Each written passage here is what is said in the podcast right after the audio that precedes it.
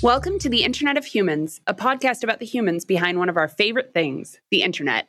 I'm Jillian York. And I'm Konstantinos Komaitis. Today we're going to be talking with Mike Masnick.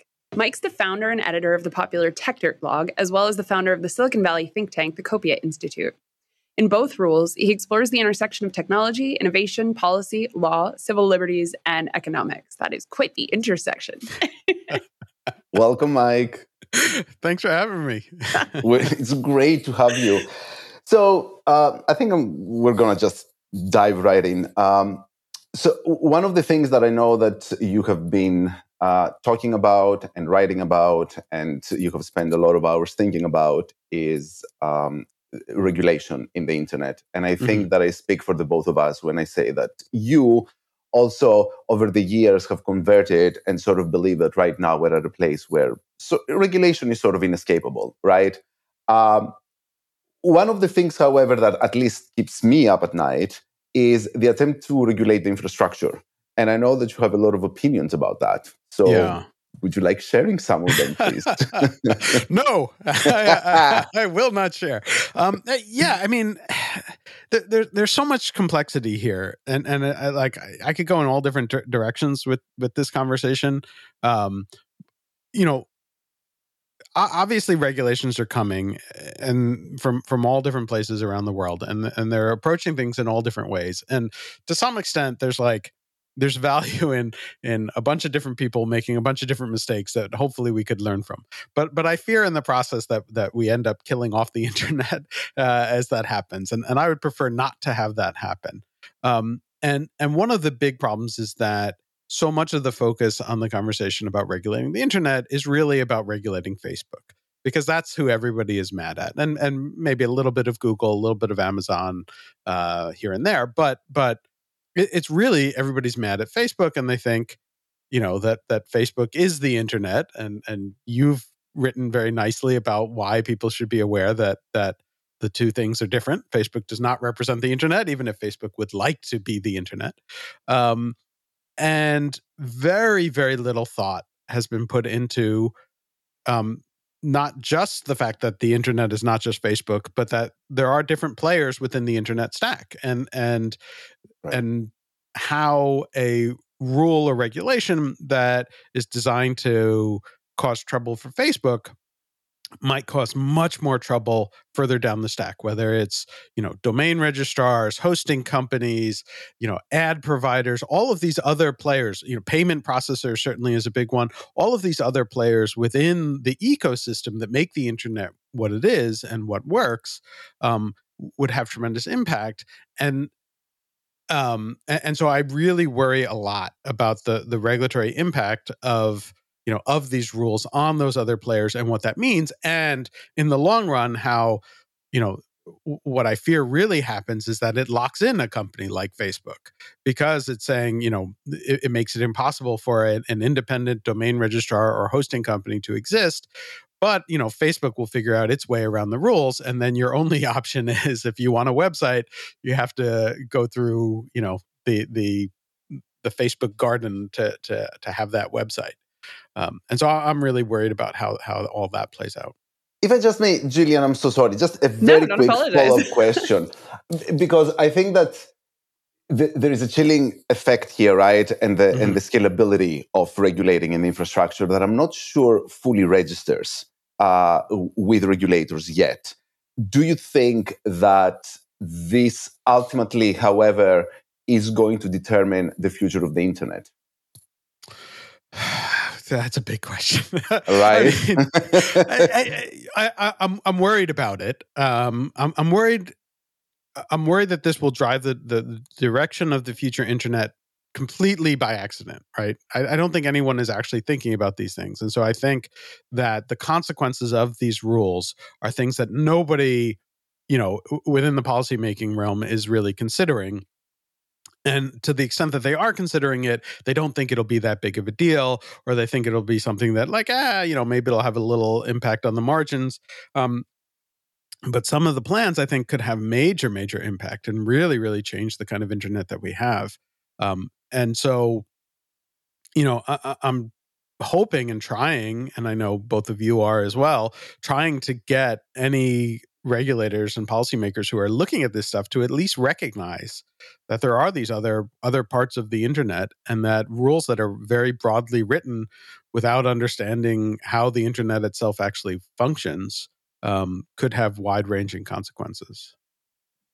Yeah, no, absolutely. And and for some of our listeners who might not be as familiar with your work as we are, um, I would love to just ask you about, um, you know, uh, something of yours that I feel quite passionate about. Um, the you know around the complexities and, and, incapacity of these companies to deal efficiently with content moderation. So you've posed Masnick's impossibility theorem um, that says content moderation is impossible at scale, and of course, you know I deeply, deeply agree with that. Um, do you want to just share a little bit about that for for our our uh, less initiated listeners? Yeah, I mean, you know, it, it's kind of a joke on on what's known as Arrow's impossibility theorem, which is Kenneth Arrow, who's a very famous economist who I do not hold a candle to. I am not in that same category, but but his he had you know come up with this whole thesis about um, different voting systems and how every voting system uh, there was no voting system that was possible to accurately represent the real will of the people. Um, and and so I sort of took that and as a joke, uh, it's kind of a joke, but it's it's an important point um, noted that no content moderation system uh, will please everyone for for a variety of reasons. And and um, it's important i think to actually understand the different reasons why no content moderation system will work which is uh, you know especially one at scale which is first of all, anyone who is moderated, for the most part, does not like to be moderated, doesn't believe they should be moderated. So just the fact that someone is being moderated, you're going to have complaints that that moderation is unfair. It's you know uh, no good. Um, so you have that at the basic level. Even even you know even the the most trollish uh, people out there who probably recognize what they're doing still when they're moderated they feel that it's unfair you know they, they were trying to skirt the rules or they were trying to play by the rules in, in the most you know narrow definition of the rules or whatever. Um, but beyond that when you're talking about the scale of the internet and the scale of most of these platforms no matter how good you are they're still going to involve a whole bunch of subjective calls um, and you know, there are a lot of people out there who seem to think that content moderation calls are mostly black and white, and maybe there's like a little gray area of of you know subjective calls that need to be made. The truth is the opposite of that right? I mean you have a very very small number of calls that seem you know that are pretty clear and the rest is this this wide gray area where you know if somebody's got to make a judgment call one way or the other and when you're dealing with you know hundreds of millions, billions of pieces of content, and you're dealing with tens of thousands of moderators who have to make decisions. Each of them is going to have slightly different you know mental models for this stuff and even when the the companies present rules you know the rules are not as easy to apply as you think uh, no, no matter you know how much you think you can write the rules uh, you're not going to and and i really i recommend to people if they really want to understand this um, a few years ago radiolab which is a great you know radio show podcast did this amazing episode where they kind of went in deep with facebook and and they walked through this in such a nice and compelling way they're great storytellers and they you know they show like a rule and then they show like a, a situation an exception to that rule and like oh wait right we had to think about that. So they added another you know uh modification corollary to the rule and then they show like something that that that where you're like oh wait that doesn't apply here. That happens you know thousands of times every day and so you have you know millions of hundreds of millions of pieces of content thousands of moderators rules that cannot cover every situation and you have so you have different people who you know might look at something uh, look at the same piece of information with the same rules and come to a different decision. And so there are going to be things that people disagree with and choices that people disagree with. And and i'll, I'll just add one more thing. I know i'm, I'm sort of going on like crazy but you know a, a few years ago uh, we came up with we, we worked with um, cdt and Emma Llansó over there who um, both of you know um, to to create this um, uh, game that we ran at a conference, at the content moderation conference. This is all content moderation experts for the most part. And we gave them eight different content moderation scenarios and we asked them to vote on their phones uh, and we gave them four different options on things that they could do with each of the, the pieces of content and and again, these are these are experts. We gave them a lot more time than any actual content moderator will have to make these decisions, and none of them could agree. So on all eight of the the case studies that we gave them, at least one person chose each of the four different choices. We had a leave up, like do nothing, a takedown, a um, uh, put some sort of content flag warning on this or the uh, escalate which is basically like i have no idea what to do like somebody somebody above my pay grade has to take care of this uh, and for each each one of the case studies that we presented somebody chose each of those things just showing that like even these experts with extra time you know couldn't all agree on what what the answer was. So the so the sort of impossibility theorem is just the nature of of having to make these decisions on human scale. Like you can't do that in a way that everybody's going to agree. Tons of people are always going to disagree and often they're going to have very good arguments for why moderation should work one way or the other. And so the idea that you can put in place rules you know from a regulatory standpoint that say you have to do this or this has to be done and not have that happen that there's some magic way to do this right is preposterous and completely disconnected from the reality of how content moderation actually works.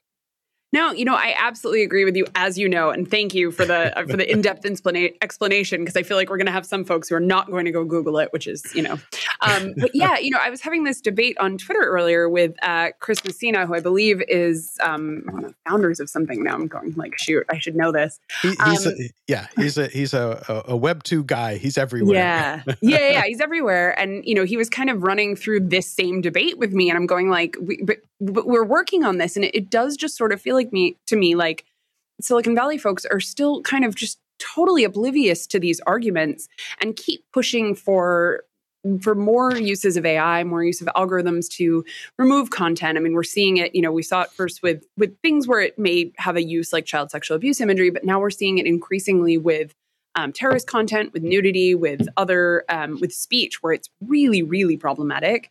Um, and I'm curious, just you know, as somebody who's seated in the Bay Area, why do you think that this disconnect exists the way it does?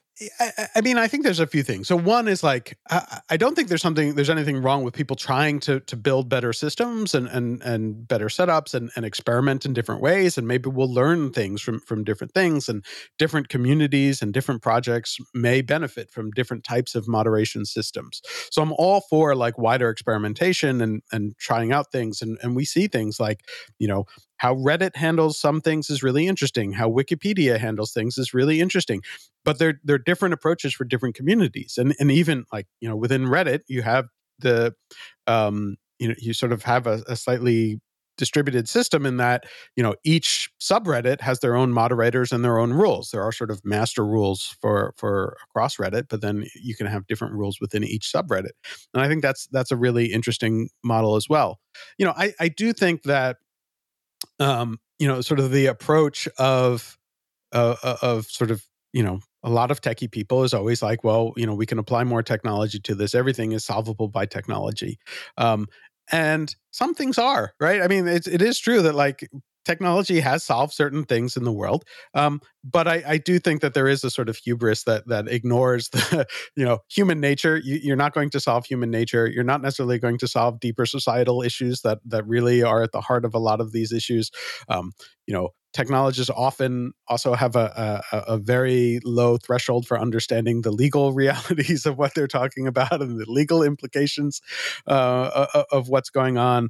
Um, you know and, and so I, I have this. I'm, I'm I'm sort of of two minds of this. Like I appreciate the ideas that the sort of tech crowd is willing to kind of jump in and say like we're going to solve this with technology because sometimes they actually do some interesting things but you know i'm also sort of you know laughing at at the the sort of hubris behind like oh yeah you know we can solve these things that society has not been able to solve forever or we can ignore these legal realities that that that have come about for you know centuries or decades of of you know back and forth and and and changes to to policy and the way we approach these things.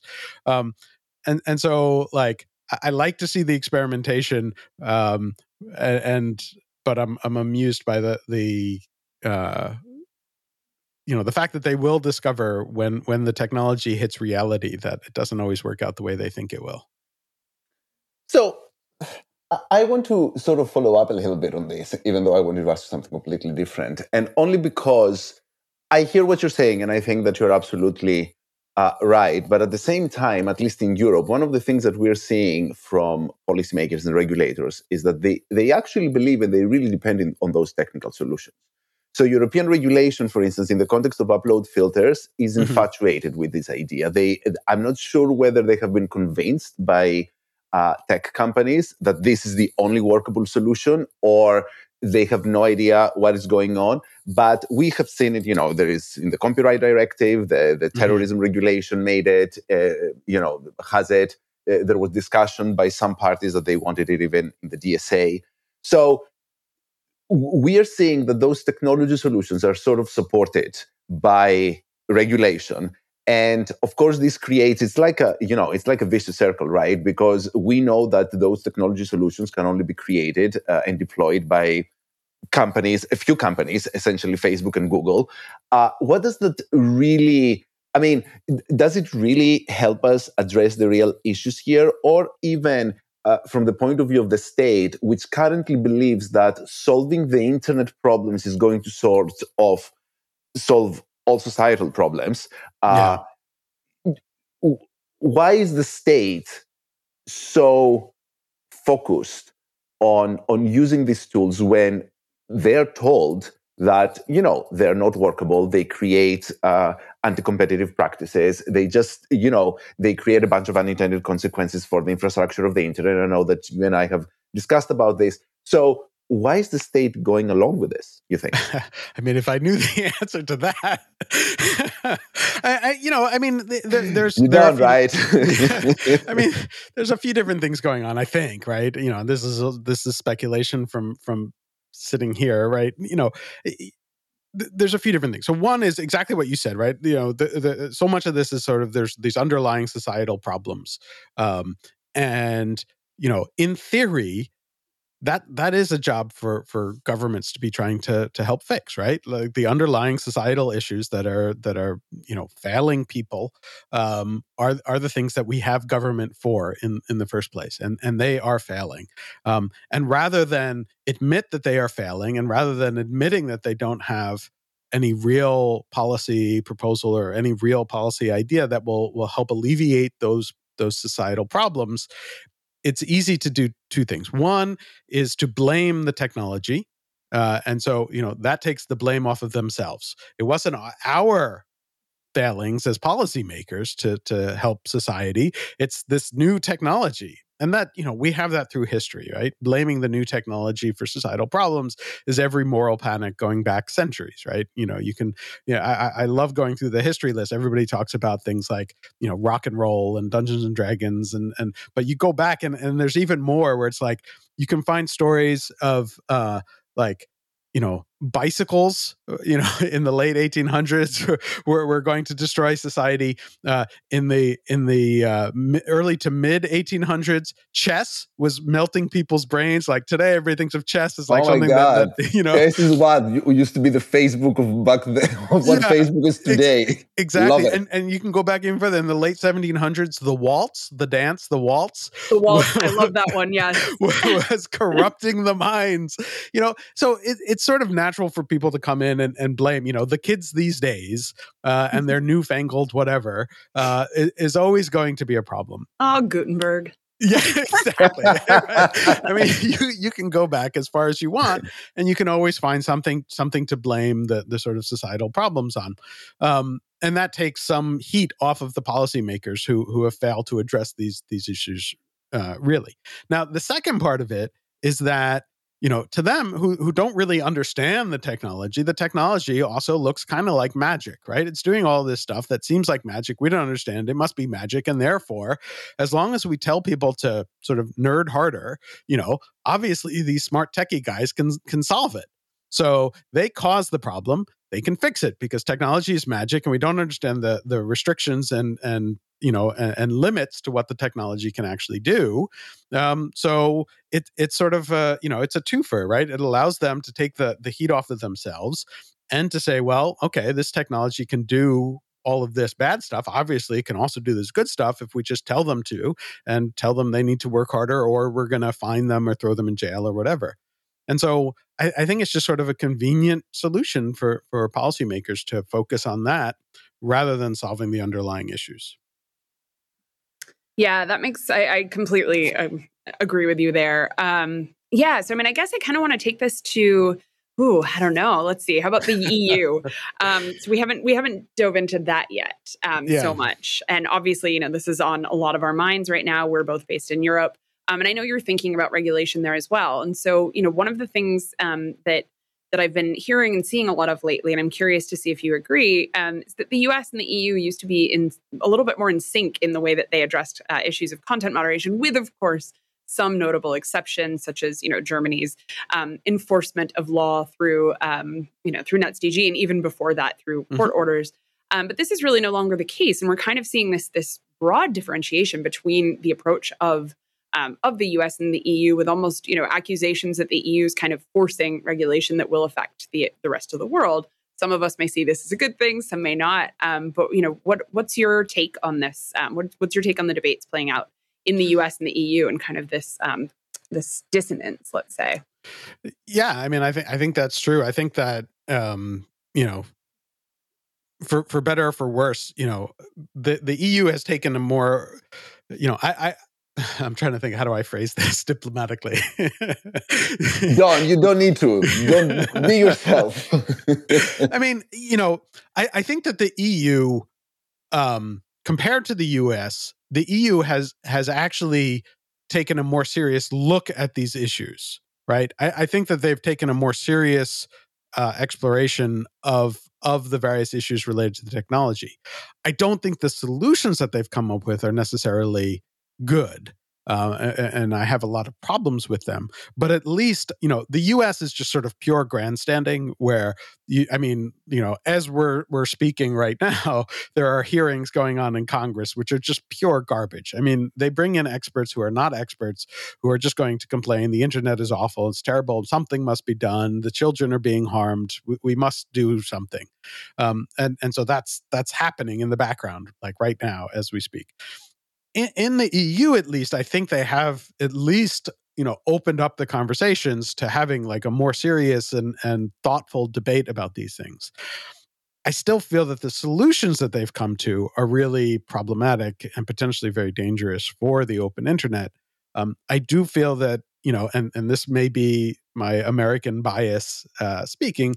It does feel like a lot of the EU approach to this is somewhat punitive you know we're going to harm these companies because you know and, and, so you know from the us standpoint people are arguing in the us is because the europeans are jealous. I don't think that's really driving it but i do think that there is this like you know these companies are bad they happen to be us companies we have to do something about them and therefore we're going to put in place regulations and if it harms those us companies you know who cares? The the fact that it might also harm the sort of wider internet um, or potentially in some of these cases lock in these U.S. companies as the only ones who can handle the sort of regulatory regime that's necessary.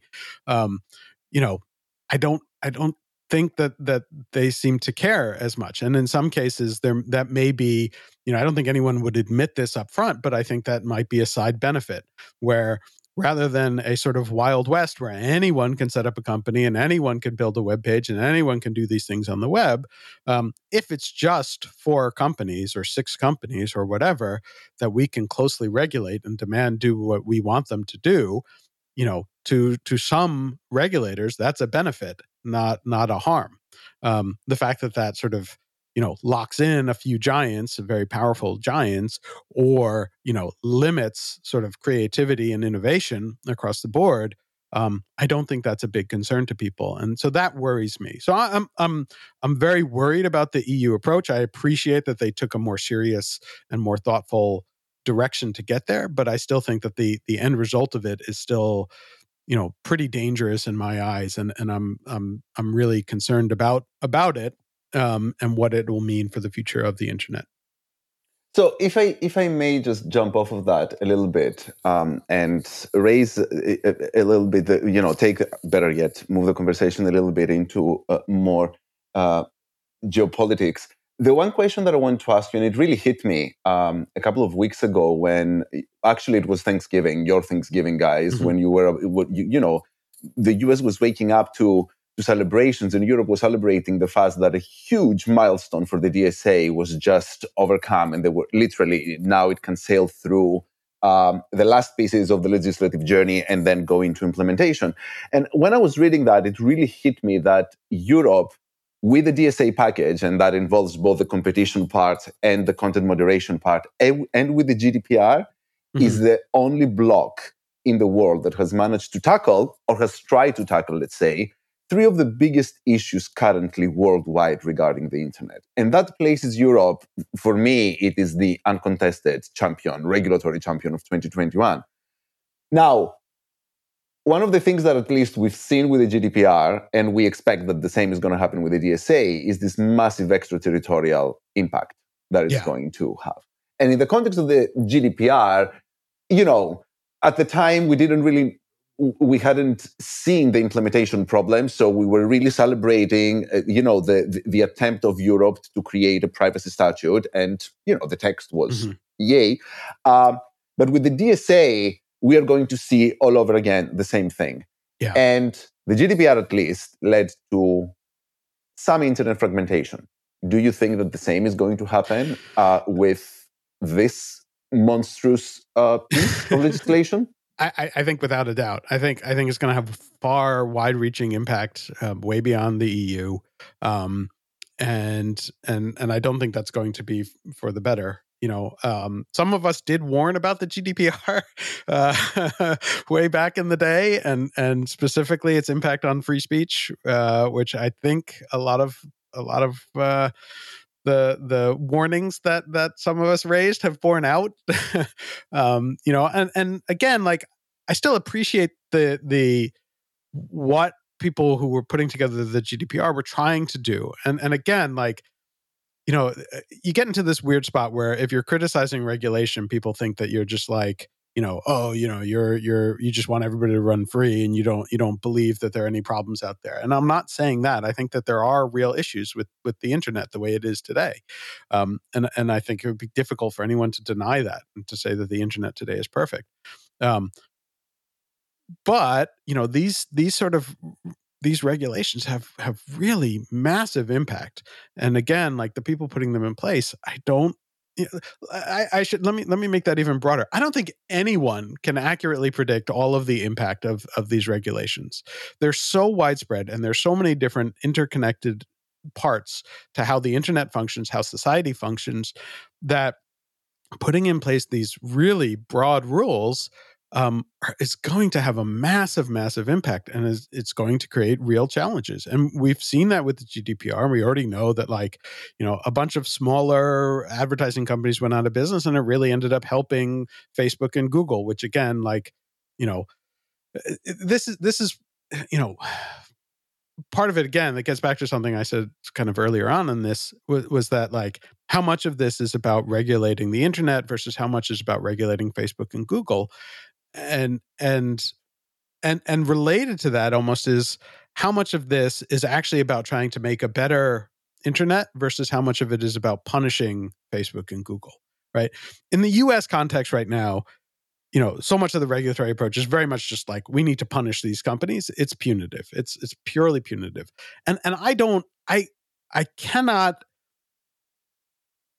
I cannot wrap my head around that kind of thinking, right? So, I, and I, have pointed this out before in other contexts where I wrote a post. This is years ago now. I wrote a post that said, "Do would you rather have uh, a better Facebook or a dead Facebook?"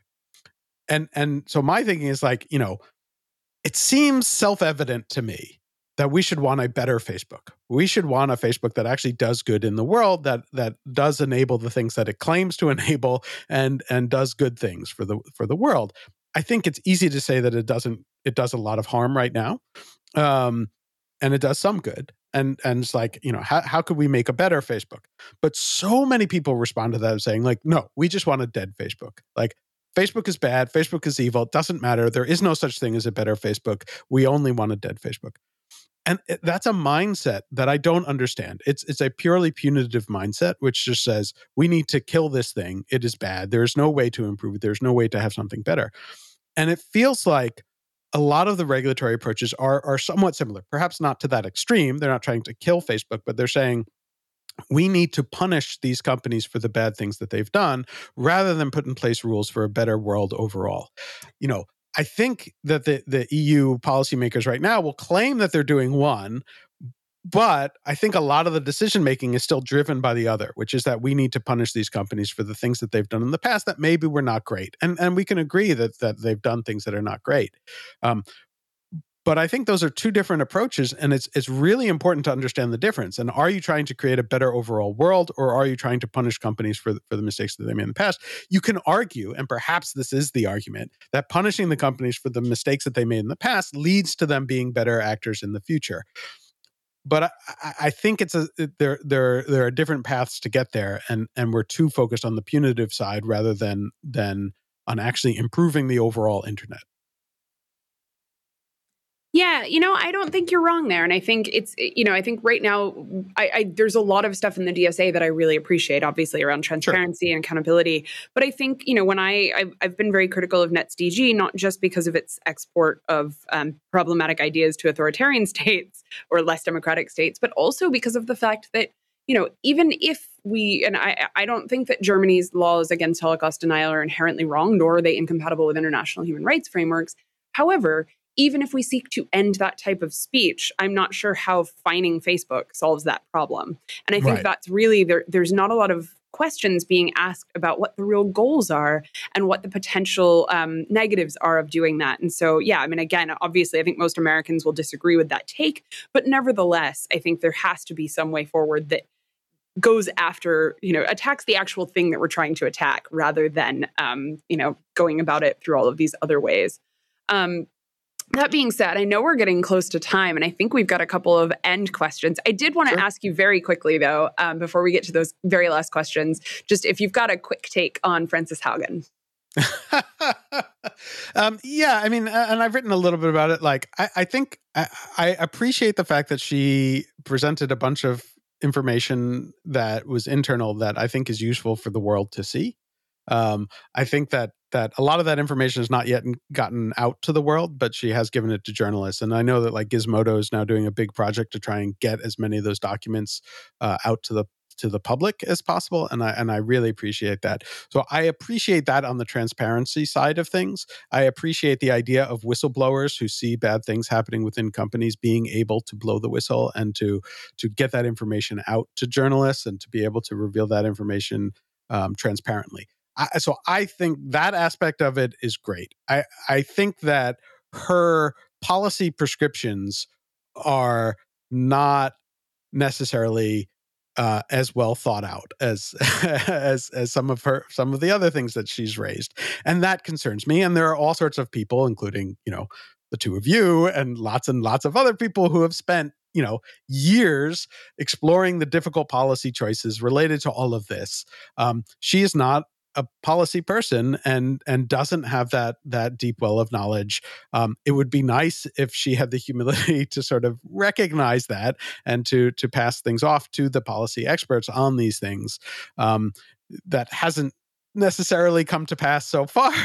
Uh, and and I, I wish that she were a little bit more open to recognizing that others have come before her who might understand some of the nuances that she seems to gloss over uh, when she talks about things. So I, I, appreciate the whistleblowing. I appreciate getting the information out there. I appreciate the transparency.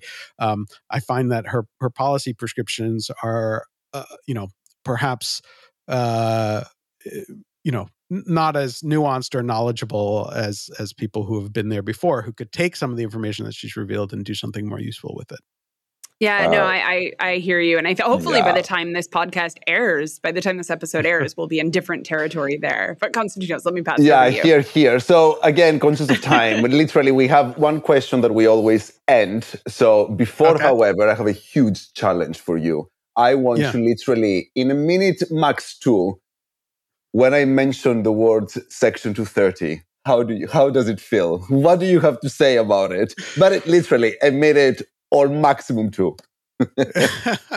I, look, I've written I've written so much about Section 230. People can look up what I've I've written. I think Section 230 is is Uh, is actually an incredibly smart piece of regulation that has really really helped free speech online.